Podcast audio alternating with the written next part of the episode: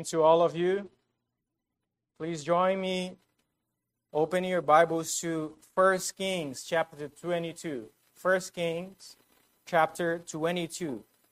We are going to read the last verses, 51 through 53, and we will continue the reading, and we will read also the whole chapter of 2 Kings from verse 1 through verse 18. So we'll begin at the end of 1 Kings 22, verse 51, and we read straight through the first chapter of 2 Kings.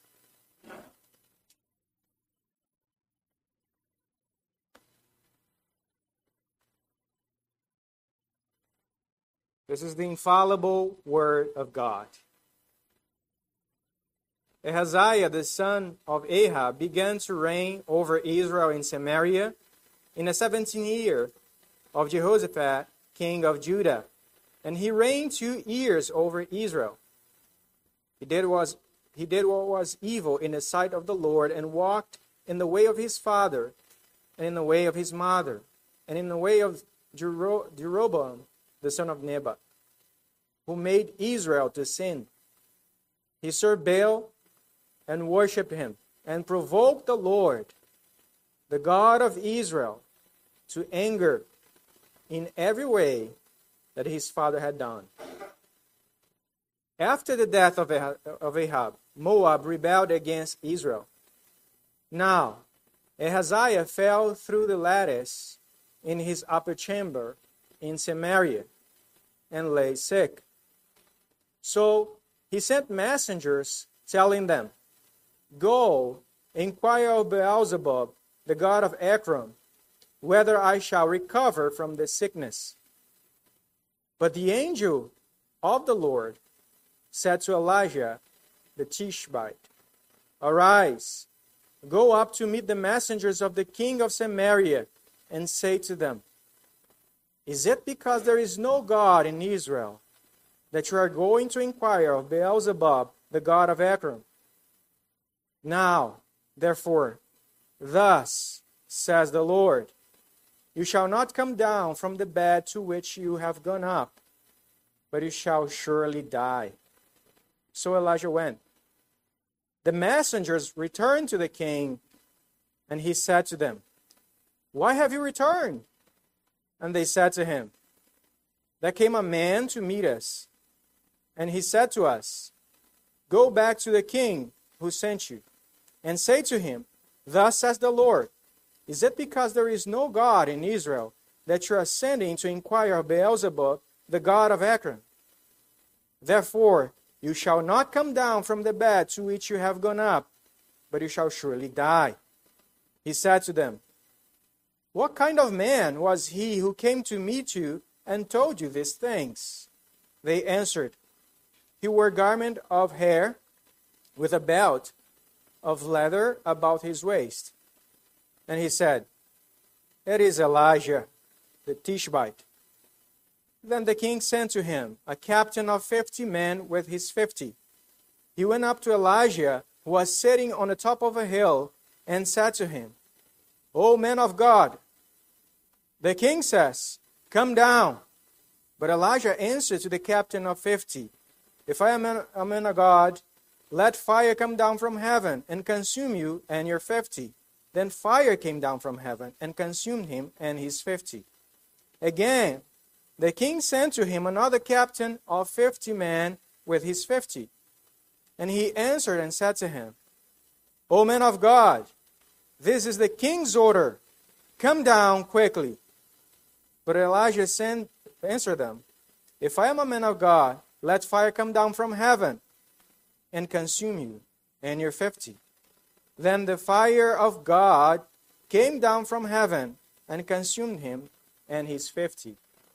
Again, the king sent the captain of a third 50 with his 50.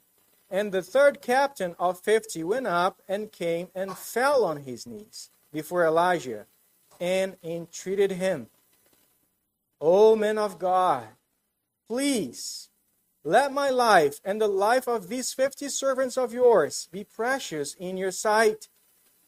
Behold, fire came down from heaven and consumed the two former captains of 50 with their 50s. But now, let my life be precious in your sight." The angel of the Lord said to Elijah, "Go down with him. Do not be afraid of him." So he arose and went down with him to the king and said to him, "Thus says the Lord, because you have sent messengers to inquire of Beelzebub, the god of Ekron, is it because there is no God in Israel to inquire of his word? Therefore you shall not come down from the bed to which you have gone up, but you shall surely die." So he died, according to the word of the Lord that Elijah had spoken. Jehoram became king in his place, in the second year of Jehoram, the son of Jehoshaphat, king of Judah, because Ahaziah had no son. Now, the rest of the acts of Ahaziah that he did, are they not written in the book of the Chronicles of the kings of Israel? Let us pray. Lord our God, we seek you once again as we open your word, and we hope to hear from you. We ask you, Lord, that you teach us once again, that you will stir up our hearts to fear you, to know that you are the living God, to know that you are a consuming fire against those who defy you, Lord. But you are also a God of mercy. Please teach us this evening, we pray in Jesus. Amen. The first scroll of the book of Kings ends on a bad note on the life of Ahaziah. He is Ahab's son. So, though Ahaziah had the examples of his parents, and he could have learned from their bad end, he chose not to. As we read the end of chapter 22, it is as though the Lord writes on his tombstone. He lays a man who did evil in the sight of the Lord. His life was a life of provocation to the God of Israel. Though he was born among the covenant people, the chosen people of God, he worshipped Baal. A life of those who ignore the God of Israel is a life of provocation to him. It is a life of provocation. The Lord says, "You shall have no other gods before me. I, the Lord your God, am a jealous God." I am a jealous God. And the life of the unregenerate person is a life of provocation to the Lord. Some excel in that provocation, as we see here in the case of Ahaziah. He excelled in that. Had not the Lord interrupted his life, perhaps he would have been worse than his parents. So, as we begin the first chapter of 2 Kings, we can see one example. How was the life of this man that lived a life of provocation to the Lord? And here we have a clear instance of it. A life of provocation. Things are not going well for Ahaziah. First of all, Moab was under the control of the Israelites, and now they rebelled. On top of that, he has this nasty fall. He fell from a lattice, and he begins to become very ill. So instead of looking to the Lord, the God of Israel, he sends messengers far away to consult Beelzebub, the god of Ekron, to find out whether or not he's going to be recovered from this illness. But as Ahaziah sends messengers to consult of the false god, God interrupts that. And he sends his messenger to Ahaziah. Ahaziah should have known better, but he sends to a false god. God will send a true prophet, his messenger, to him with a question, a rhetorical question. Is it because there is no God in Israel that you go after Beelzebub, the god of Ekron? The god of Ekron. He should have known better. The king of Israel. Israel was a special nation. Was a nation that God chose and that God had a special relationship with them. He was the only true God, and he chose them to be his people. He gave them his special revelation. If all men in the world are inexcusable because they can know God through nature, those who have his special revelation are even more inexcusable. And this was the case of Israel and of the king of Israel. You know, it was bad in the times of Ahab. Ahab is the worst king of Israel. But in his time, though it was only a formality, it was not a seeking from the heart, there was still seeking of the Lord of Israel, of the God of Israel. Though he would do it through false prophets, there was an appearance of seeking the Lord. At the time of his son, things are going worse, as it is always the case with sin. It doesn't stop halfway through the bottom. It goes straight to it. So, at the time of his son, there is no seeking of the Lord at all. He takes the trouble of sending messengers to consult of a false god. Perhaps had God not interrupted the life of Ahaziah, he would have been worse than his parents. But the Lord intervened, and his life, his reign, short-lived. 2 years, and he died. Our texts never tell us the answer of Ahaziah to God's question. Is that because there is no God in Israel that you are going after Beelzebub? The text does not tell us his answer to that.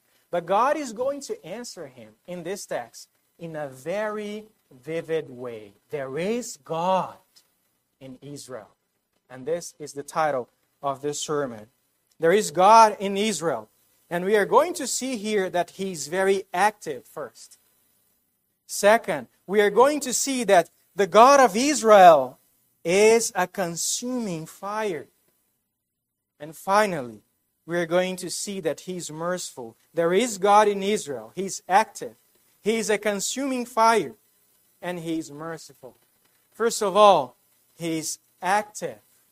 Baal is not, because he's an idol. But God is active.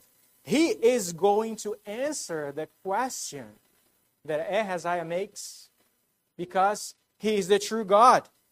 Ahaziah is seeking for answers in the wrong place. The question that he makes can be answered only by the true God, the God of Israel. Knowledge of the future belongs to the Lord. He is the one who answers the deep inquiries of man. He is the one who reveals those things. A fortune teller cannot know the future. That knowledge belongs to the living God. And God knows the future not because he takes a peek at it, because he can foresee what's going to happen. He knows the future because he determines it. He knows the circumstances of someone's death because he determines the way it's going to happen. God reveals those things to man. Nowadays, God no longer tells people prophetically the circumstances of their death, but he still answered the great dilemmas of human life. And what are the great dilemmas of human life that only God can answer? What happens after that? Well, the Bible tells us that man dies once. He's appointed to die once. And after that comes judgment. Comes judgment. This is what God reveals about the future. Is the world going to end in a global warming? Is there going to be a lack of water? We'll have no water, and then that's the end of the war. Well, God tells us exactly what's going to happen. Jesus will come for a second time, and that will be the end of history as we know it. And in that time, He will call His people to enter a state of eternal blessedness. And His enemies will enter in eternal torture. God, the God of Israel, answers the inquiries of man. And more important than knowing the circumstances of our death is knowing that what happens after death depends on our relationship with the God of Israel. The God of Israel also curses the idolaters. He's active. He's not a dead God. He curses the idolaters.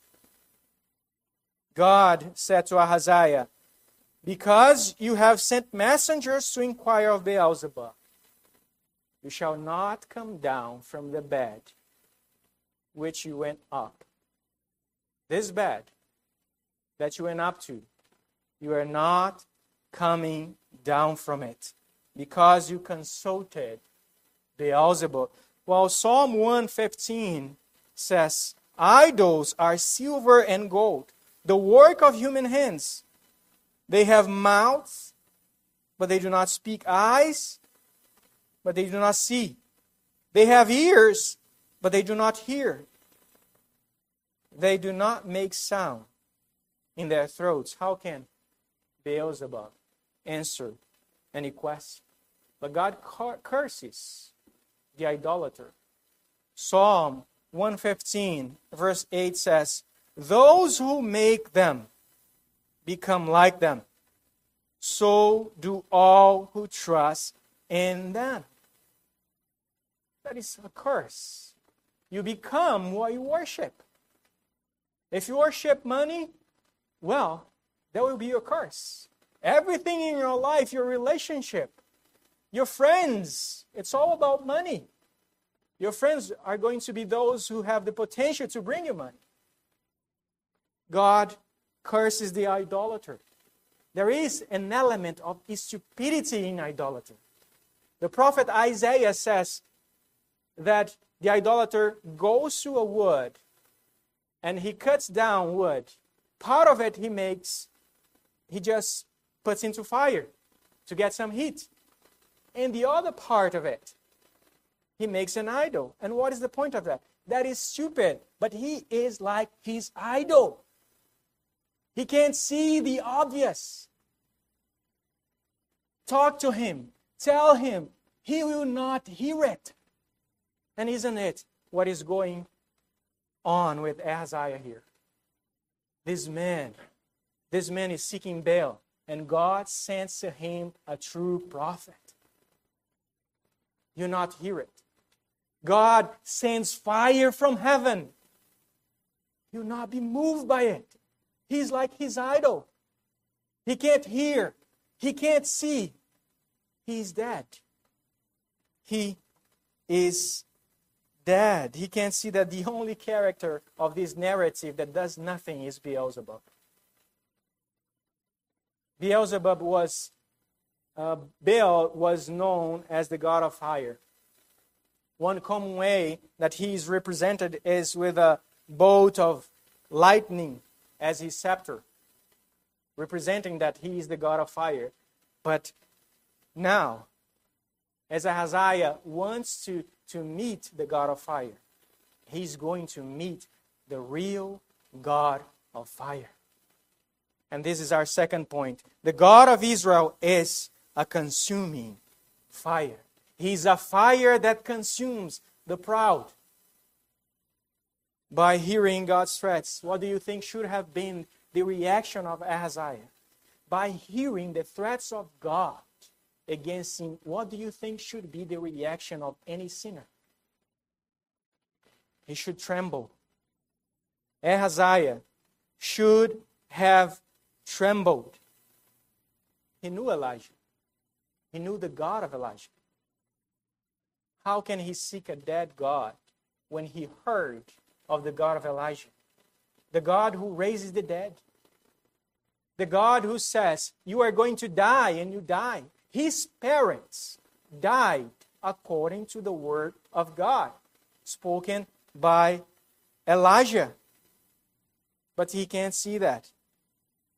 God is a consuming fire that will burn up the idolaters. By hearing the description of the prophet, Ahaziah knew whom he was. Well, the messengers of Ahaziah didn't know, but when they told the description of the man, because Ahaziah was not concerned about the words, he didn't hear the threats. He was more concerned about the man. What is this man like? Well, he dresses a hairy leather. He dresses in a certain way, and he knew exactly whom he was. It is Elijah, the Tishbite. He knew he was a prophet of the true God. Instead of paying attention to God, instead of repenting, he proudly resists God's word. He sends a captain of his army with 50 men. And I don't think that Ahaziah wanted to invite Elijah for a coffee. Because when he wanted to consult, when he wanted a religious consult, he sent messengers. But to Elijah, he sends a captain and 50 men. He's resisting the word of God. How do we know he meant harm to the prophet? Well, first, he's sending 51 men against him. But if you take a look at verse 15, it says that the angel of the Lord says to Elijah to go with the third captain, but it also says, do not be afraid. Obviously, there was a reason to be afraid. So the first captain comes to Elijah and demands, O man of God, thus says the king, come down. But there is an inconsistency in the speech of this man. He calls Elijah a man of God, but he doesn't treat him accordingly. Well, if Elijah is indeed a man of God, if he is at God's service, why are you making demands to a man who is at God's service? Well, he is also proudly resisting the word of God's servants. So Elijah answered the captain and said, and ironically he uses his word, if I am a man of God, let fire come down from heaven and consume you and your 50. And it happens just as Elijah says. Those men are consumed. They demand, come down, but the only thing that comes down is fire sent by God. The second captain is even more bold than the first. Was he not to learn from what happened to the first 51 men? It's not every day that you hear that fire came down from heaven and burned up alive 51 men. And he adds to that, come down quickly. Come down quickly. While the proud sinner hardly learns from his mistakes, from the mistakes of others. He hardly learns from the mistakes of others. And this is the case with the second captain. Shouldn't he have learned? Well, those dead bodies should have been a sermon to him. Should have been a sermon that humbled him. And what a sermon. But he will not hear it. So the same thing is going to happen with the second captain. Elijah says, if I am a man of God, as you say, let fire come down from heaven and consume you and your 50. Yes, there is God in Israel, and he is a consuming fire. And he consumes the proud sinner. He consumes the proud. Ahaziah was not moved by the death of 102 men. He does not fear God. He will continue to send men. And he will send a third captain and his 50. And this leads us to our third point. The God of Israel is merciful. Is there God in Israel? Yes, there is. And he is merciful. You know, some people will put the Old Testament and the New Testament against each other. The God of the Old Testament was a consuming fire, and the God of the New Testament is merciful. Well, that can't be true, because God says of himself, I, the Lord, change not. God doesn't change, which means he hates sin now as much as he hated in those times. It is the book of Hebrews in the New Testament that says that God is a consuming fire. But also, God was always as merciful in the Old Testament as he is now. And this is what we see in our text as well. He is merciful. He warns the sinner. He warns the sinner. The rebellion of Moab and the serious illness were meant to bring Ahaziah to his senses. It was meant to bring him to his knees. Sickness is a time to see how fragile our lives are. It is a time to reflect on our dependence on the Lord. Times to seek the Lord earnestly. Sometimes God takes away from the sinner everything that he has. Health, wealth, any possession, anything that he would trust apart from God, so that he would see his need of God and cry for mercy. C.S. Lewis says, God whispers to us in our pleasures. He speaks in our conscience, but shouts in our pain. Pain is God's megaphone to arouse a deaf world. Every hardship, every sickness is a time to turn to Christ. It is a time when the God of Israel, is calling us, come to me as a needy sinner, and you will be spared. You'll be spared. The God of Israel goes after the sinner. And this is what another thing that we see in this text. He is merciful. He goes after the sinner. What Ahaziah did was contrary to expectation. The normal path would be to seek the God of his people, the God of Israel. But he sends messengers far away. He takes the trouble to send messengers far away to inquire of a false god. And this is a picture of the heart of every sinner. Man will never take the initiative to seek God.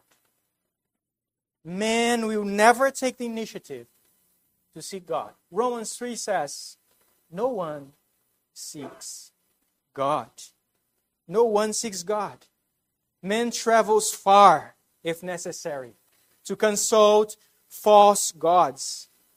They go on pilgrimage, seeking for healing. They will inquire of the future on horoscope, fortune tellers, as though there is no true God around to be consulted. Salvation exists because God took the initiative to seek man. Salvation is God's interruption of man's sinful, idolatrous pilgrimage. He comes to meet the sinner. When Adam sinned, he didn't look for the Lord afterwards. It was God with those merciful questions. Adam, where are you?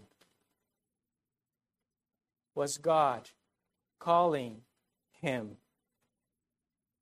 When Jesus comes, he says, the Son of Man came to seek and to save the lost.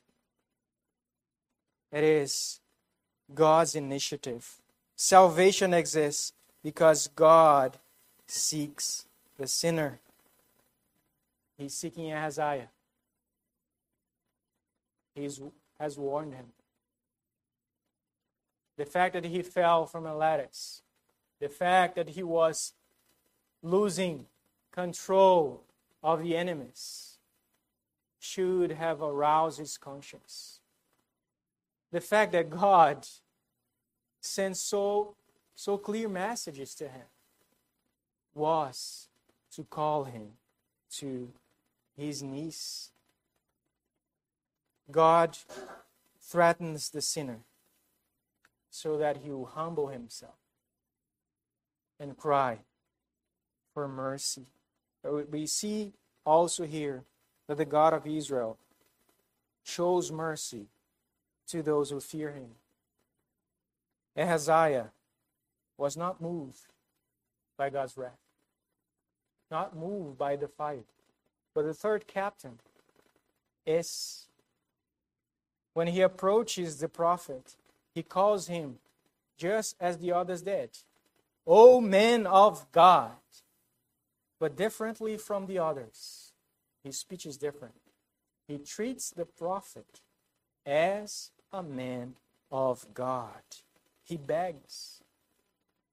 He says, please, let my life and the life of these 50 servants of yours be precious in your sight. He fears. He considered what happened as a warning, as should have Ahaziah. He says, behold, fire came down from heaven and consumed the two former captains of 50 men with their 50s. But now let my life be precious in your sight. In other words, I heard of the fire that consumed 102 men alive, and I am terrified. I am terrified. I am very much afraid that the same thing could happen to me. So please, spare my life. Dear friend, this story is not like a horror movie meant perhaps only to satisfy a strange desire of entertainment. It is a real story. It is a real story. It's obviously not a romance. It is a terrifying story, and it is meant to be like that, to make you afraid, so that you would bow to the living God. True religion is not only about fear, but fear is an essential element of true religion. Fear of God is the beginning of wisdom. Not fearing Him is stupidity. It's playing with fire. It's playing with fire. Wasn't that what the Ninevites heard? They heard God's threats. 40 days, and Nineveh will be overthrown. What happened there? They repented. They took it to heart.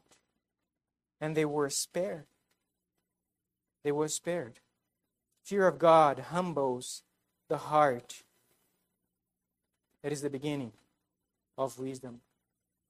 Fear of God is to live in the reality of God. It's more than knowing that God exists.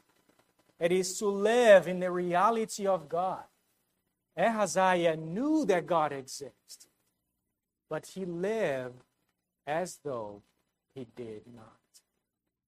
And that is possible, that we know God, but we live as though He does not exist. He does not control things. But the thing is, He does. He does. But another thing that we see of the mercy of the God of Israel is that salvation is not far out of reach. Salvation is not far out of reach. Ahaziah is going to die, but it's not because salvation is very far. The third captain bowed and said a few words, sincere words. Let my life be precious in your sight. Was it Elijah immediately that spared the life of that man? It was the angel of God that interrupted that process and said, go with him. Go with him. Salvation is close, is easy to the sinner. Dear friend, every man, every woman, it's not all men, all women excel in wickedness, but we are all burned as though in a deathbed. This is where sin puts us, in a deathbed.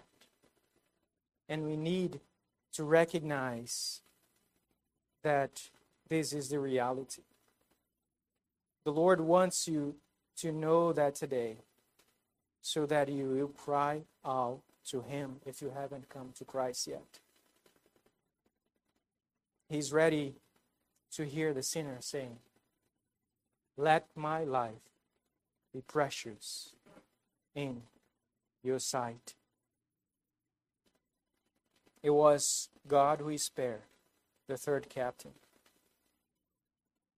Now, as a final thought, I just want to bring out that it's only in Jesus that a man can escape the God of fire. Only in the Lord Jesus Christ. The astonishing events of this narrative become well known in Israel. If you defy the God of Israel, you are dealing with fire. Fire will come down from heaven and consume you. In the New Testament, when Jesus is coming to Samaria, the city from where Ahaziah sent messengers to Beelzebub, when Jesus is coming with the disciples to Samaria, they are rejected. And guess what the reaction of the disciples was? Lord, do you want us to tell fire to come down from heaven? But the Lord Jesus did not want to do so. It was not because Elijah did something wrong, but because Jesus wanted to show that it's not the day of fire. It is, today is the day of salvation. What happened in that day with Elijah was telling about something that is going to happen in the future. But today is the day of salvation. When Jesus was on the cross and he cried, "My God, my God, why have you forsaken me?" Bystanders said, "See, he calls for Elijah. Perhaps he wants fire to come down from heaven and consume his enemies." Jesus did not do that on the cross. He prayed for forgiveness. He wants people to be saved. The only fire that came down that day was the fire of God's wrath to consume the sacrifice. And Jesus was that sacrifice on the cross.